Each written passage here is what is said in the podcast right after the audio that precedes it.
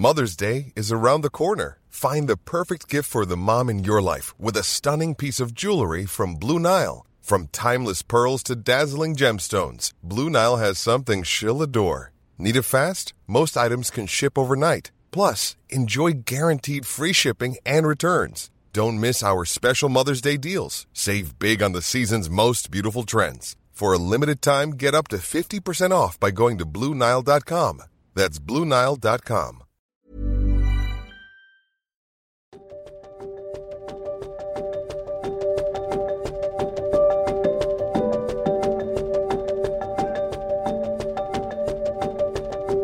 when um, I was 18.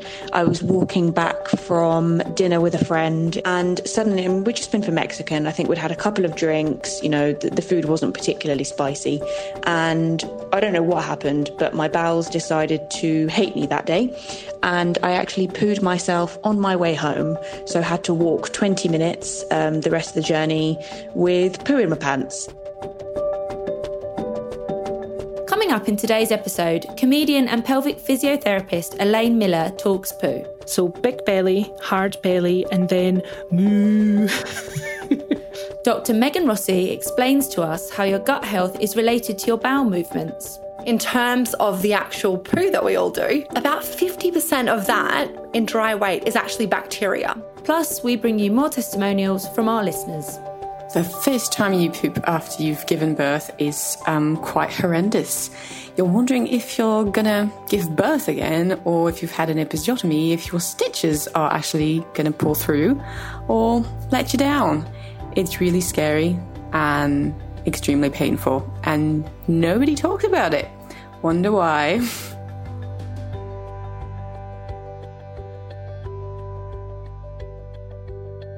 Hello, everyone. Welcome back.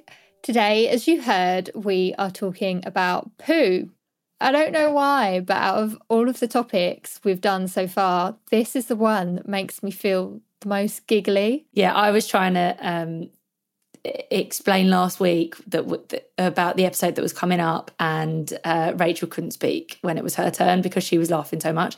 Um, I think we should also point out that one of the ideas that was floated um, to use Oh. fun, um, from our producers was that we uh, send off stool samples to be analysed as part of this podcast, and uh, we politely but firmly declined. Um, can you imagine going to the post office with uh, poo in a jiffy bag and then sending it off? You'd have to weigh it; it would be very stressful. They ask you what you're sending as well. So you'd have to be like, I'm sending shit. yeah, is this valuable? No, I don't think so. Um, but yeah, so we we declined to do that. I guess one of the reasons we turned it down is that there is just such a stigma attached to poo and pooing. I think one of the worst parts about being in a new relationship is the first holiday you go on because you're super excited. You're like, yes, this is going to be great. And then you walk into the hotel and you realize the toilet is basically in the bedroom. and it is just the most horrific moment when you're like stuffing a loo full of toilet roll just to try and like deaden the sound of your plops. Um, and that's really silly when you think about it. And yet, we've all done it, I'm sure. I've definitely done it. To be honest, it's not even on holiday. The last place that me and my boyfriend lived, it was a tiny flat and the toilet was just a room off of the living room. And obviously, it's like COVID, we're working from home. We literally did not leave that living room unless you went to toilet or unless you went to sleep. And I was just like, it's just so near. We've been together for years and it's just like still such a stressful thing. And it's so silly, but because it's just such a normal thing, but it's still kind of like mortifying, isn't it? We're not saying that you need to start pooing in front of your partner in this episode today, because that would be wild. Thank God. but we do think we should all stop shying away from talking about it quite so much because, you know, as cliche as it is, knowledge is power and we all poo. And the real problem with all of this is that if you don't talk about these things and you've got a problem, one, you might not realize you've got a problem, and two, you might not know where to get treatment, or you might not even know that there's a treatment out there to help you. And we know that this is disproportionately affecting women as well. So women are more likely to suffer from IBS, they're more likely to experience inflammatory bowel disease. And I do wonder whether one of the things holding a lot of women back from speaking about this and getting help is that idea that, you know, women don't fart, women don't poo, but that's not the case. We do poo, we just don't talk about pooing. Obviously, not everyone is as embarrassed as me and Rachel are when it comes to talking about these kind of things. I do have a couple of friends who have girlfriends who have IBS and they talk about it quite openly.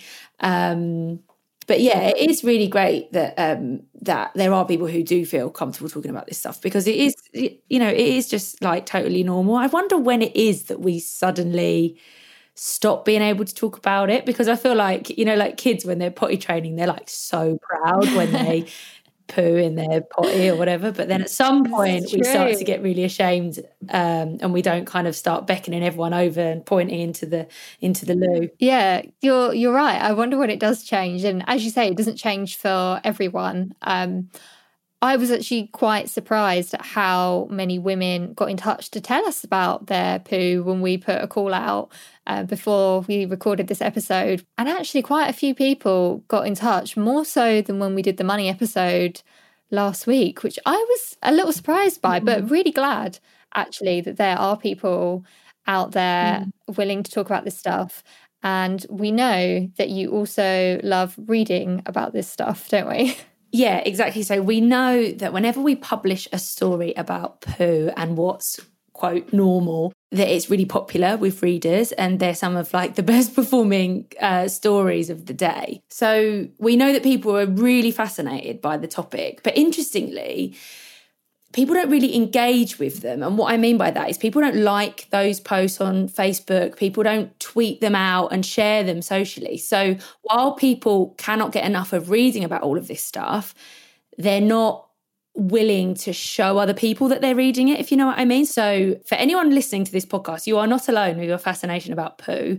I would be very surprised if anyone listening to this podcast would then go and tell their mates that they were listening to a podcast about poo and that they should listen to it. We've basically designed this whole episode to just give the people what they want.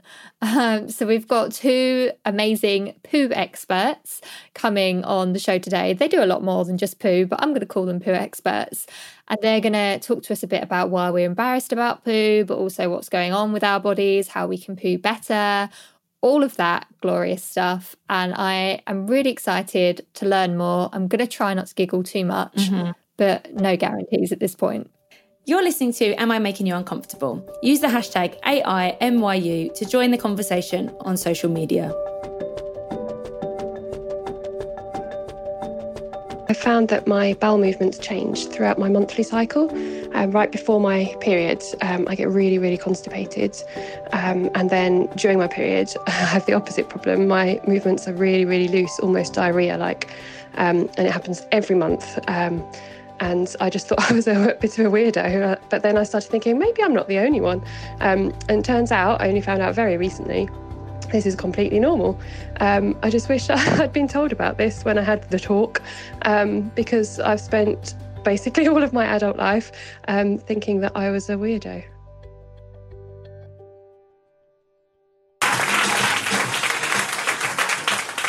Hello. I'm a physiotherapist and um, my postgrad's in sports medicine, like all physiotherapists. Um, I gave up a career spent travelling the world, being paid to touch young fit men.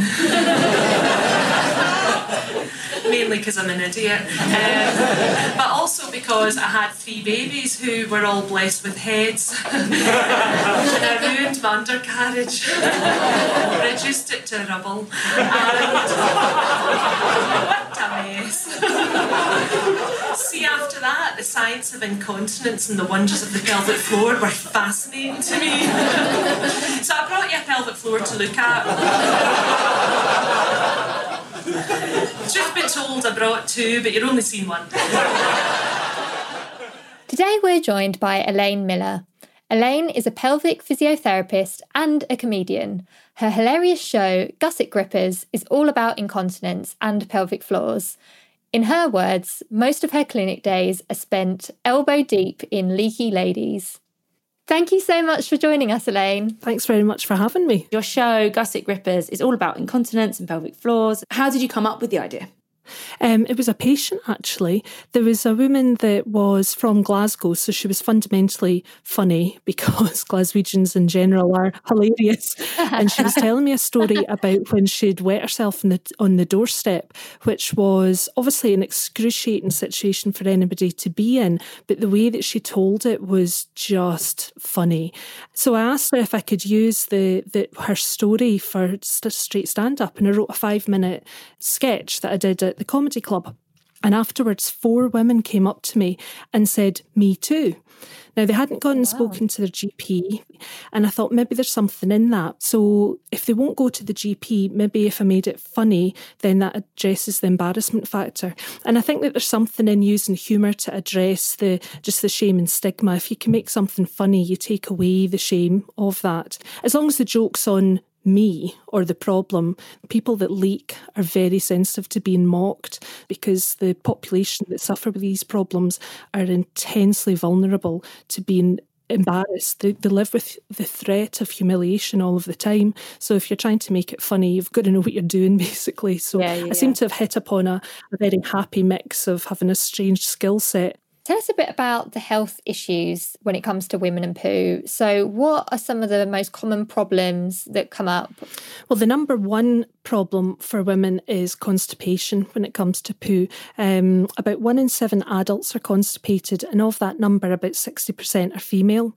So, the issue with constipation is apart from it hurts, um, that's the most common risk for developing a vaginal prolapse. If you sit in the toilet and strain repeatedly to try and have a bowel movement, then there's a risk that, as well as pushing out the poo, you can push out your fanny.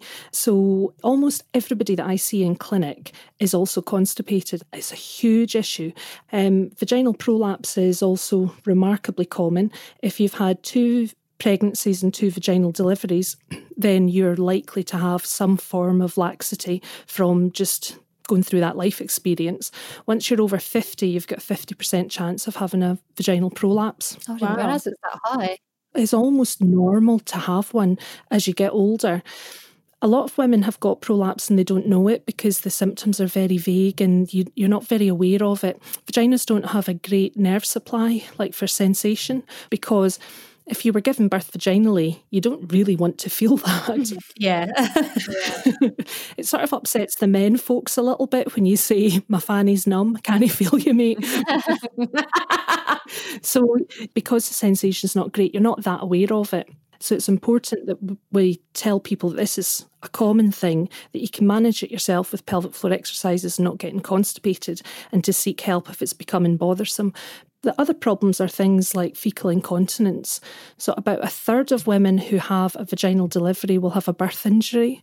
And if, if you have a tear that extends round to your anus and goes into the sphincter, the sphincter is made up of your pelvic floor muscles. So, those women will often be left with a bit of leaking problem and shouldn't be expected to put up with it on their own.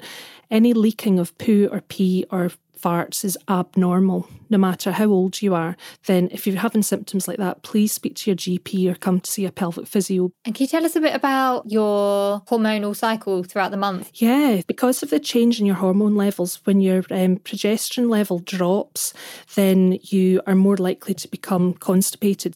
And then when the hormone swings round and you're starting to shed the womb lining, the hormone that does that, that triggers that um, contraction of the uterus, also affects your bowel. So lots of women poo more when they're getting their period. We don't talk about it, but it's almost like clockwork for many women. Um, menopause is really important time for women's pelvic health because with the loss of estrogen it affects all of the tissues in your pelvis and in your genitals and loss of estrogen in female people means that you lose a bit of muscle bulk as well. So the, the power in your pelvic floor will start to reduce if you're not also doing pelvic floor exercises. And add to that, if you've been pregnant and had a birth injury, then as the tissues age and change, that bit of scar tissue can start to become problematic. So, constipation is a really big issue. And when we talked to you while researching this episode, you mentioned that how we poo is really important and that most of us are doing it wrong. Um, could you talk to us about the right way to poo? So, pooing is easier in a squatting position than it is sitting like you would do in a toilet. And the reason for that is because you've got your anus and then your rectum, and it's got a 90 degree angle in it, which helps stop poo leaking out. So when you go to the toilet, the muscle pulls that kink straight. In countries where they have squatting toilets, they have fewer problems with prolapse and that sort of thing because they poo much more efficiently. That's so interesting. It is, it's fascinating. A lot of people recommend getting a children's kick stool because if you put your feet up on that, then your knees are higher than your hips. So you're mimicking what a squat is. If you don't have a stool, then if you just get two toilet rolls and put them in the end, and put your feet up on the toilet rolls. And it's amazing what a difference mm. it can make to people. Um, it's the sort of thing that when you tell them, they go, all right, a bit skeptically, and then you'll try it tomorrow and it'll change your life. it's brilliant. Can't wait. we'll report back. Me and Rachel will message each other tomorrow, like, did you? No. The other way that people make mistakes when they're trying to poo is they tend to strain on the toilet. So if you've got a poo that's a bit difficult to dislodge, people will hold their breath and kind of grunt. And that's what's linked with prolapse. It's that downward force that pushes vaginas out from where they belong. So there's a really great phrase that we teach people, which is big belly, hard belly, and moo to poo. So if you're sitting in the toilet, imagine that you're going to make your tummy big and round like Santa or Shrek. so you let your right. take, a, take a deep breath in, and your tummy will naturally extend out. And then you want to make it hard, as if you're bracing, as if somebody's going to punch you in the stomach. So you're making your tummy hard. And then instead of closing up the back of your throat and, and straining down, you want to moo on the way out. Because if you have an open glottis, if you're mooing or, or hissing like a snake or sighing like one of my teenagers, then you reduce your intra abdominal pressure.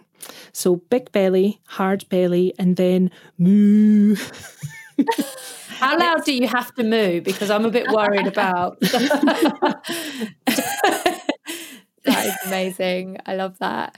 Um, as well as pooing properly, what are some of the other preventative things that people could be doing to prevent those long term health implications that you've touched on? Um, I would like to see pelvic health taught in schools so that our young people are leaving school knowing what normal pooing is, normal peeing is, normal sexual function, what that is, and that if they do their pelvic floor exercises, it should help all of these things. And then once they get to being 50, maybe we wouldn't have half of them have their fannies fall out. You know, the science for that bit is really clear. Um, an awful lot of people take a long, long time to seek help for their leaking, and for fecal incontinence, it takes an average of 11 years before the person will go and speak to their GP because it's so shameful. So, if we could make that bit easier, then perhaps they wouldn't put up with it for quite as long because it's miserable for them. So, talking of what is normal, um, could you tell us what a healthy bowel movement looks like? Yeah, there's a really good thing called the Bristol Stool Chart, which is from um, some work that was done where they charted poo and they gave it a number out of seven. You want to be between a number three and a number five, so not too sloppy and not too hard the longer that the poo sits in your colon for, then the more dehydrated it becomes. And that's what constipation is that the actual substance itself is too hard to be able to pass comfortably. So you want it to be a bit soft but not liquid. Um, if it looks like a smooth snake, then that's an ideal perfect poo. Normal is pooing anything between three times a day and three times a week. So the real key to it is knowing what your normal is because what works for you might not be right for me. You should sit for less than one minute before your bowel opens. If you're having to sit there for half an hour, which a lot of men tend to get into the habit of, it shouldn't hurt to pass the poo. And um, once you've finished the poo, you, you shouldn't have a feeling that there's anything left. There shouldn't be lots of smearing because your anus should shut once the poo has passed. So if you've got lots of smearing going on, it's a suggestion that you've not actually completed passing the whole jobby, which is really common in women because we don't sit for long enough, especially women with young children. So it's best to do the poo and then if you've got time, sit for a bit longer and make sure there's nothing else coming. So this is why it's important to know what your normal is because one of the symptoms of bowel disorders or bowel cancer is a change in bowel habit. So if you used to go three times a week and you're now going three times a day and there's blood in the bowl, you need to get that followed up with your GP. Can be lots and lots of reasons for it. It doesn't need to be anything sinister. And is there a best time of day to poo as well when you're doing all these things? There's a reflex that happens after you fill your stomach within 15 to 20 minutes, then your bowel will start to work. So if you pay attention to that, it's called the call to stool. And that's the feeling that the toddler's responding to when they drop down into squat. They're picking up the sensation mm. that their body's creating. Now, if there isn't anywhere to go to the toilet, then your body will reduce the urge automatically and make you wait to the next time. But if you get into the habit of ignoring the urge to poo, then all that, that time the poo is still sitting in your colon and it's getting more dehydrated, so it gets more difficult to pass because it's harder. And I think that's one of the things that contributes to the number of bowel dysfunctions that we see. We've just lost the time to sit and pay attention, even with smartphones, which people will sit scrolling for a while on the toilet with their smartphone. So we need some apps to help encourage people to sit. Mm-hmm. Cool. You should Dragon's Den that, make your fortune. Uh, like a an app to coach you through pooing. Great idea. Like a Fitbit, but what about a Fitbit? I was going to say shit bit, but use use this. That's so much better. oh, I don't know. Okay, right. Jokes aside, it is great to laugh about this kind of stuff because, as we were saying earlier, it helps to kind of alleviate some of the stigma. And I think just just helps get the conversation going. But the stigma is like a real thing. How does that impact people kind of beyond the physical, like in terms of their mental health? Are there in, is there anything that you see from some of the women that come into your clinic? Yeah, it's enormous impact and it's really well researched as well. We know that about 40% of people who have constipation, just constipation, have also got an anxiety disorder. Mm. If you're mm. not confident that your body is going to be able to keep your holes shut when you're out in public, it impacts on everything that you do and everything that you plan. Yeah, of course. Um, so they did a study in Canada, just a small bit of work looking at people who had a diagnosis of a terminal illness. They weren't actively dying, but they were under hospice care. And they asked them, What do you consider to be a fate worse than death? So they had the options of um, uncontrollable pain, not being able to communicate, being in a ventilator, or being incontinent. And 73% of them said it was being incontinent was a face, fate worse than death, which blows wow. my mind. But mm. you understand it. So trying to overcome that stigma is really difficult. We know that that stigma can really impact sex lives as well for a lot of women when we're discussing this topic. If you have got poo problems, what are some of the options out there that can help you stay sexually active or maybe just take the worry out of it a little bit? So, a lot of women that have got um, fecal incontinence, they tend to overwash because they're worried about smelling and it can become very, very sore. So, we want them to be clean but not washing obsessively with soap and water all of the time.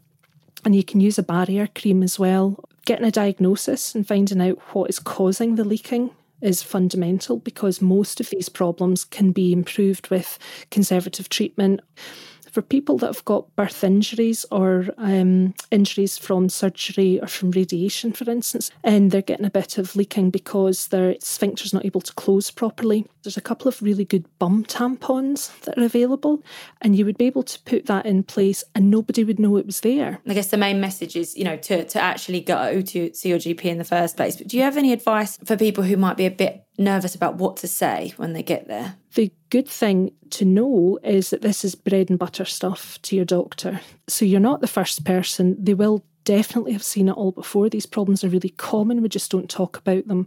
Of course, you're going to be embarrassed, but they won't be. Usually, we're just delighted that the person has actually come for help. Mm, great. That's really that's great to know. Yeah. We know there's an amazing section in your show where you ask the audience to do a clench along and uh, practice their pelvic floor exercises. So we were hoping maybe you could teach Brogan and I what we should be doing, and the listeners can maybe have a go at home or on their walk or wherever they are. So if you imagine you're lifting your testicles to your spectacles, you get a good pelvic floor contraction. Okay. Um, the other one that works is imagine you've got a zip fitted going from your bum hole all the way around to the front, and you're just going to zip it up. That works in about a third of people. But the one that works the most efficiently is imagine you're holding in a fart. and that that feeling is a pelvic floor contraction. So what you'll do with your bum hole is squeeze it shut and you'll feel it lift. So that's the two things you need to feel with a good pelvic floor contraction a squeeze and a lift. It lifts up the way, that's the action of the muscle. To make Okay. it easy, you need to do it as you breathe out. So if you take a deep breath in and then sigh out, and as you sigh out, you're going to squeeze and lift your bum hole for a count of 10 seconds. However, if you laugh or mm-hmm. cough or sneeze, then your pelvic floor has to be able to kick in in a coordinated way. So it has to be able to do quick flicks as well. So for that, it, it would be like, oh, I'm going to fart. And you squeeze and lift, and then, oh no, it's gone away. So you can relax again. So you would squeeze and lift and relax, squeeze and lift and relax, and do 10 of those in a, in a, in a row. Squeeze and lift for a count of 10, and then 10 quick flicks in a row. And you need to do that three times a day, every day until you're dry, and then once a day, every day until you die. Thank you so much. That is so fascinating. I think I've never been taught how to do pelvic floor exercises properly. Um, before we let you go, we have one final question that we put to all of our podcast guests, and that is what makes you uncomfortable? I'm a bit of an odd mix because I- I'm quite hard to embarrass. But I'm not good at being given a compliment, and, and I think it's a it's a very Scottish thing. There's a lovely phrase that your your granny would spit out at your mum if she thought you were getting too big for your boots, which is um, if she was chocolate, she'd pure eat herself. That's great. It's cutting, eh? So I'm I'm quite unable to take a, a compliment if I do. So poo, pee, and sex, fine. Compliment, No. no, no. Thank you so much for joining us today. It's been so fascinating to talk to you, and we've learned so much. Thanks for having me on and thank you for covering it. For more information on your pelvic health and poo issues, find Elaine on Twitter under at Gussie Grips, and that's G U S S I E G R I P S. Or follow her on Instagram on at gusset underscore grippers.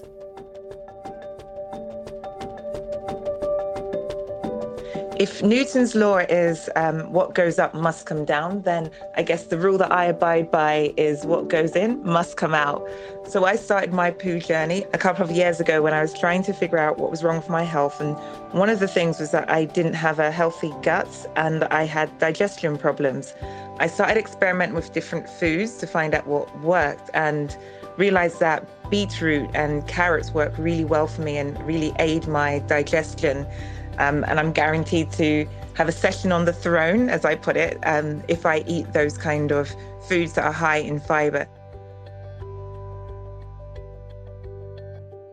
We're now joined by Dr. Megan Rossi, who is a dietitian and nutritionist with a PhD in gut health. She's the author of the book Eat Yourself Healthy and the founder of the Gut Health Clinic in London. Today, she's joining us to talk about how having a healthy gut can help us with healthy bowel movements. So, for those who don't know, can you explain what we mean by gut health? Yeah, I think that's a really important one because I think a lot of people have heard of this word, but what it is exactly is not often communicated very accurately. So, if we think about gut health, it actually relates to the functioning of our entire digestive tract. So, essentially, that's a nine meter long tube that delivers food from entry all the way to exit. Along that nine meters lives 70% of our immune system. So, obviously, right now, immunity is really, really important. And we certainly see from all the scientific studies that good gut health and a strong immune system go hand in hand. Each and every one of us contains trillions of bacteria that live along that nine meter digestive tract. They actually do so much for us that we thought historically it was just humans doing, like producing different hormones and vitamins and different things like that. Actually, a lot of that is being done by our gut bacteria. Nine meters is a whopper. Very long. Much bigger than I realised.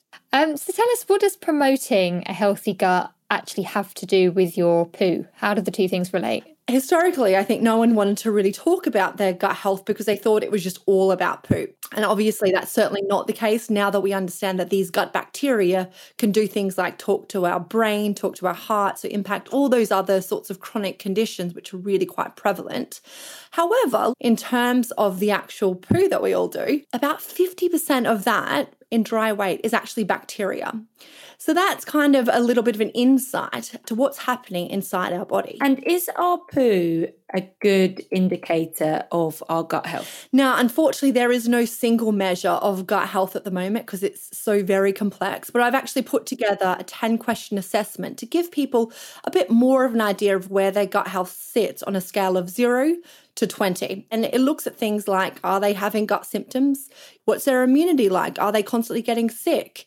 Are they on different medications? Are they super stressed? How are they sleeping? You know, checking in with our poop is one element of that, but it's certainly not the only thing that governs if we've got a healthy gut or not. What are some of the most common issues you see when it comes to women and their gut health? IBS is thought to be at least twice as common in females than it is in, in males.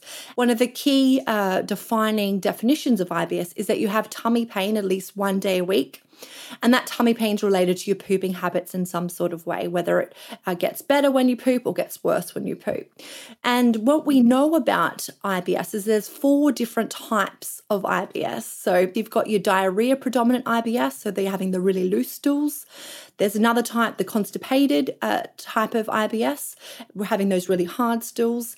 Then you have a mixed type where people's stools actually alternate between really soft and really hard. And then you have this other group called unspecified, where actually your poop doesn't change that much, um, but you are having the other symptoms like the tummy pain. And the underlying mechanism, without getting too much into the science, really is this dysfunction between the gut and the brain. Uh, and we're thinking that's the main cause of, of IBS. So, what kind of habits can we adopt to ensure we are maintaining an optimum gut health? You don't need to take any fancy supplements or be on any fancy diets. One of the key things we see in terms of people who have got really good gut health are those people who have um, more different types of plant based foods in their diet. So, actually, it's more about what you're adding into your diet. So, if we think about your plant based food groups, there's essentially six you have your whole grains, your nuts and your seeds uh, your fruit, your veg, your beans and your pulses, and then your herbs and your spices. So, trying to get in something from each of those groups most days into your diet is really going to feed the gut bacteria. And what we see is the gut bacteria then eat the fiber. So, to keep those bacteria really happy and well fed, and therefore looking after the rest of the body, we need to feed them that fiber. And then I think just a very simple tip for people who have gut symptoms is actually chewing your food well. And that's because digestion actually begins in our mouth. So if you're not chewing your food at least, you know, 15 to 30 times, actually your digestion has to work a lot harder throughout the body to get that nutrition from your gut into your blood. What are some of the common myths about gut health and bowel movements that you would like to bust? So I think one uh, would be around being on a restrictive diet. There is a lot of myths out there saying things like you should go on this you know, fasting diets and bone broth diets and cut gluten out of your diet, all those sorts of things for gut health. And that's just not the case.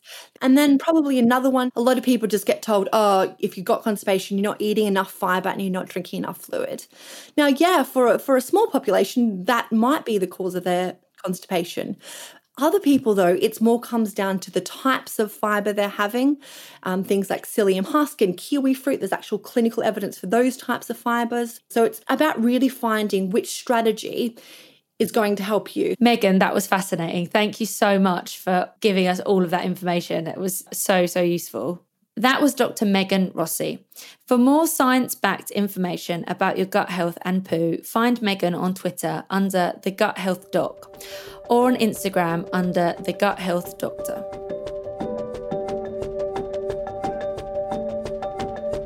When I was growing up, My mum was really, really shy about poo. Like, she didn't even admit to doing it. So it wasn't a very discussed subject. And it's only as I've got older, I think I've noticed the change in generations, really. Like, my girlfriends will talk about it. And also, my old colleagues, like, when we were in an office and there were four girls, and we just talked about it loads.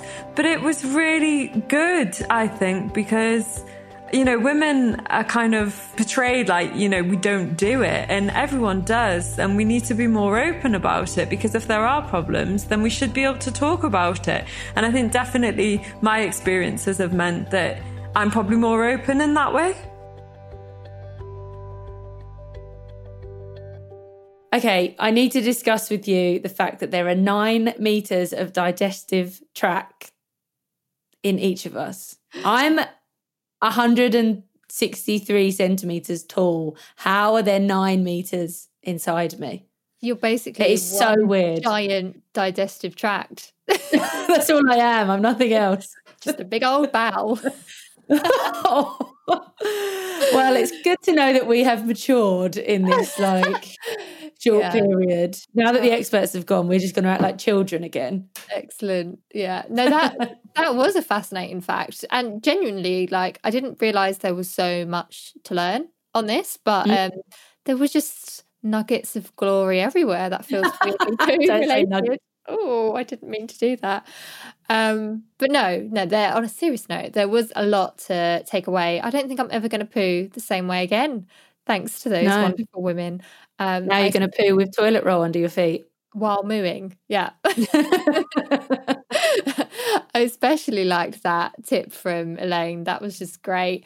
And I really enjoyed Megan talking about diet and how all of those things come in and just how your gut plays such a big part in your body and health in general. Like poo's a part of it, but it it plays such a huge part in who we are and our hormones and how we feel and everything. Like you know, it's, it's so complex. You could you could just keep going and going and going on that, couldn't you? Really? And I think it's important as well, you know, to make sure that you are listening to the right people. Mm. So, Dr. Megan Rossi is a registered dietitian and she's done a PhD in gut health. Like, that's the, and she has a great Instagram account that's full of loads of information and is also very beautiful. Like, that's the kind of person that you should be following on Instagram rather than lots of people who don't really know what they're talking about. I think mm. that's a really, really important thing because otherwise, you know, add the stigma where people aren't going to medical professionals and speaking to their doctor to getting misinformation on Yeah. Instagram. And it's a pretty dangerous cocktail. Yeah, you're God, yeah, you're completely right. I really love the way that both of them have created like a non-medical feeling platform to share this information. So obviously, like you mentioned, mm. Megan's Instagram and everything there, but Elaine's comedy and her show, but the way she just talks about it in general, I think is so uplifting. We've touched loads on today about how this does have a serious side, this topic, and you know we don't want to um, take that away from anyone listening who's had really hard problems with this. But at the same time, she very cleverly uses humor to begin those conversations in a Mhm. very non-judgmental way. She said right at the start, the joke is always on her or on the condition. It's never on other people. And Mm. that's just brilliant. I think all comedy should be more like that, to be honest. Yes, I totally agree. And I had to stop myself from cracking up laughing when she was telling us some stuff because she's just an absolute delight to, to interview. Yeah, she really is brilliant. But that's it for today's episode of Am I Making You Uncomfortable? Please subscribe to our podcast and leave us a wonderful review. We'll be back next week where we'll be discussing another taboo topic problem skin. I'm Rachel Moss, and you can find me at Rachel Moss underscore. And I'm Brogan Driscoll, and you can find me at Brogan underscore Driscoll. This podcast is produced by Rachel Porter. Our assistant producer is Marta van der Wolf, and our sound engineer is Nag Corindo. You've just listened to Am I Making You Uncomfortable? Hashtag AIMYU. Does your cervix hang low? Can you swing it to and fro? Can you tie it in a knot? Can you tie it in a bow? Can you fling it over your shoulder like a regimental soldier? Does your cervix hang low? Yes, yes, my cervix hangs low. It fell out in taekwondo. I can float it like a yacht. I can poke it with my toe. Knicker friction makes it smoulder. I thought this happens when you're older.